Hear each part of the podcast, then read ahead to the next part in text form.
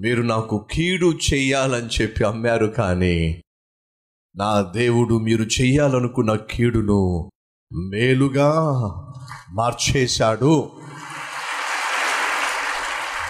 మీరు నన్ను అమ్మేశారు. అది నాకు ఆ రోజు కీడుగా అనిపించింది. కానీ ఈరోజు ఒక్కసారి వెనక్కి తిరిగి చూస్తే నా దేవుడు ఎంత మంచోడో తెలుసా? ఎంత మంచోడు? మీరు నన్ను అమ్మేశారు. అది మీరు కీడు చేయాలనుకున్నారు. దేవుడు నాకు మేలుగా మార్చాడు. నన్ను ఒక బానిసగా ఒక ఇంట్లో పడేశారు కీడు చేయాలనుకున్నారు. దేవుడు నన్ను ఆ ఇంట్లోకి యజమాని దగ్గర ఉన్నత స్థాయిలో పెట్టాడు. ఆమె నాతో పాపం చేసి నాకు కీడు చేయాలనుకుంది. దేవుడు నన్ను తీసుకెళ్ళి చెరసాల్లో పడేసి కీడు కాస్త మేలుగా చేశాడు. ఒకవేళ నేను చెరసాలకు వెళ్ళకపోయినట్లయితే ఆ కలలు బావు నేను చెప్పేవాడిని కాదు రాజు దగ్గరికి వెళ్ళేవాడిని కాదు. మీరు అమ్మకపోతే ఐగుప్తు దేశానికి వచ్చేవాడిని కాదు. ఆమె అన్యాయంగా చెరసాల్లో పెట్టించకపోతే ఫరో దగ్గరికి వెళ్ళేవాడిని కాదు. తీరా నాకు అర్థమైంది ఏమిటంటే మీరు అమ్మడం మేలయ్యింది. ఆమె నన్ను జైలు జైల్లో పెట్టించడం మేలయ్యింది. నేను జైల్లో పెట్ట పడ్డం మేలయ్యింది. ఇవన్నీ కూడా దేవుడు నా మేలు కొరకే అనుమతించాడు అనే సత్యాన్ని గ్రహించాను. నువ్వు దేవుని బిడ్డవైతే దేవుడు నీతో ఉన్నట్లయితే దయచేసి గ- గమనించు. ఈ రోజు నీకు వ్యతిరేకంగా జరుగుతున్నట్టుగా కనిపిస్తున్న ప్రతి దానిని దేవుడు నీకు మేలుకరంగా ఆశీర్వాదకరంగా మార్చబోతున్నాడు మారుస్తున్నాడు. నువ్వు చేయాల్సిందల్లా.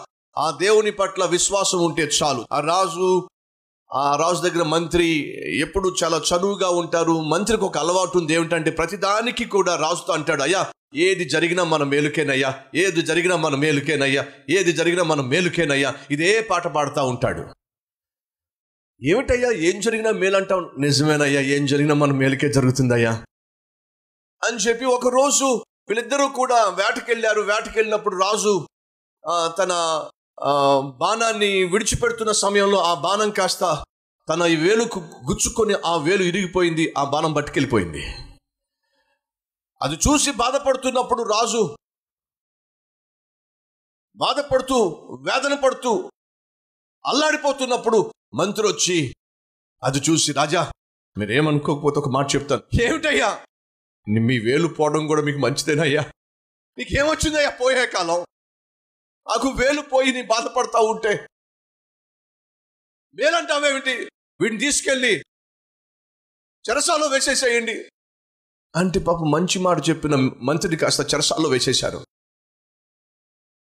ఆ తర్వాత రాజు మరలా వేటకెళ్ళాడు. అనుకోకుండా అక్కడ ఆ అడవిలో ఉన్నటువంటి అడవి జాతి మనుషులకు దొరికిపోయాడు. ఆ రాజు సైనికులు విడిపోయారు ఒంటరి అయిపోయినటువంటి రాజుని కాస్త బంధించేశారు ఆడు తీసుకెళ్ళి ఆ అడవి దేవతకు బలి ఇద్దామని చెప్పి రాజును సిద్ధం చేస్తూ ఉంటే ఎవడో వచ్చి చెప్పాడు ఏమని తెలుసా? ఈ రాజుకు నాలుగే నాలుగు వేళ్ళు ఉన్నాయి ఐదో వేలు లేదు కాబట్టి బలి అర్పణకు పనికి రాడు. వచ్చి పరిశీలన చేశారు అందరికి పదేళ్ళు ఉన్నాయి ఈయనకి మాత్రం తొమ్మిదే తొమ్మిదేళ్ళు ఉన్నాయి ఆ ఆ దొర వచ్చి అంటున్నాడు వీడెవడో పాపిష్టోళ్ళలాగా ఉన్నాడు వీడి వీడిని మన దేవతకు అప్పగించడానికి వీల్లేదు. వీడిని వదిలేసేయండి అని చెప్పి వదిలేశారు.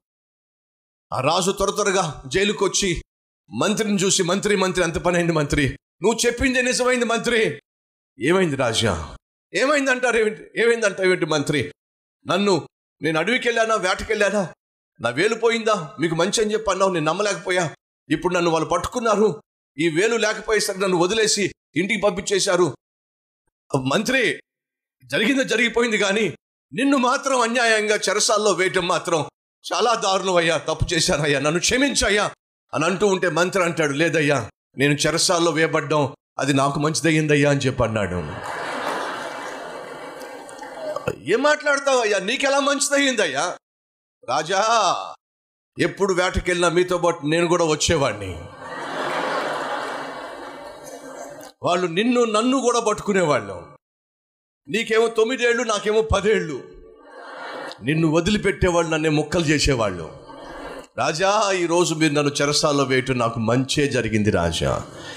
ఒక మాట చదవాలని ఆశపడుతున్న రోమిలకు రాసిన పత్రిక ఎనిమిదో అధ్యాయము. ఇరవై ఎనిమిది. దేవుని ప్రేమించు వారికి అనగా ఆయన సంకల్పము చొప్పున పిలవబడిన వారికి మేలు కలుగుటకై సమస్తమును సమకూడి జరుగుచున్నవని ఎరుగుదుము. ఏముంది బైబిల్లో? దేవుణ్ణి ప్రేమించు వారికి. అనగా ఆయన దయా సంకల్పము చొప్పున పిలవబడిన వారికి. సమస్తము మేలు కలుగుటకై సమకూడి జరుగుతున్నాయి. ఈరోజు నీకు అది అన్యాయంగా కనిపించవచ్చు. ఈరోజు అది నీ గుండెలను బద్దల చేయొచ్చు. ఈరోజు ప్రభువా ఇలా ఎందుకు జరుగుతుంది? ఈ ప్రశ్నకు నా దగ్గర జవాబు లేదని తల్లడిల్లిపోవచ్చు. సహోదరి సహోదరుడా నువ్వు దేవుని చేతిలో ఉన్నట్లయితే దేవుడు నీ హృదయంలో ఉన్నట్లయితే నీకు శుభవార్త. ఈ రోజు ఏదైతే నిన్ను బాధిస్తుందో వేధిస్తుందో రోదన పుట్టిస్తుందో కన్నీళ్ళు పెట్టిస్తుందో అదే ఒక రోజు నీకు ఆశీర్వాదకరంగా మారబోతుంది. నా ప్రభువు మార్చబోతున్నాడు. యోసేపులో అదే చేశాడు. శద్రక్ మేషక్ అభ్యత్నగో జీవితంలో అదే చేశాడు. దానియులు జీవితంలో అదే చేశాడు. శిష్యుల జీవితంలో అదే చేశాడు. ఈ రోజు నీ జీవితంలో నా జీవితంలో అదే చేయబోతున్నాడు. విశ్వసించిన వాళ్ళు నాతో పాటు కలిసి ప్రార్థన చేస్తారా?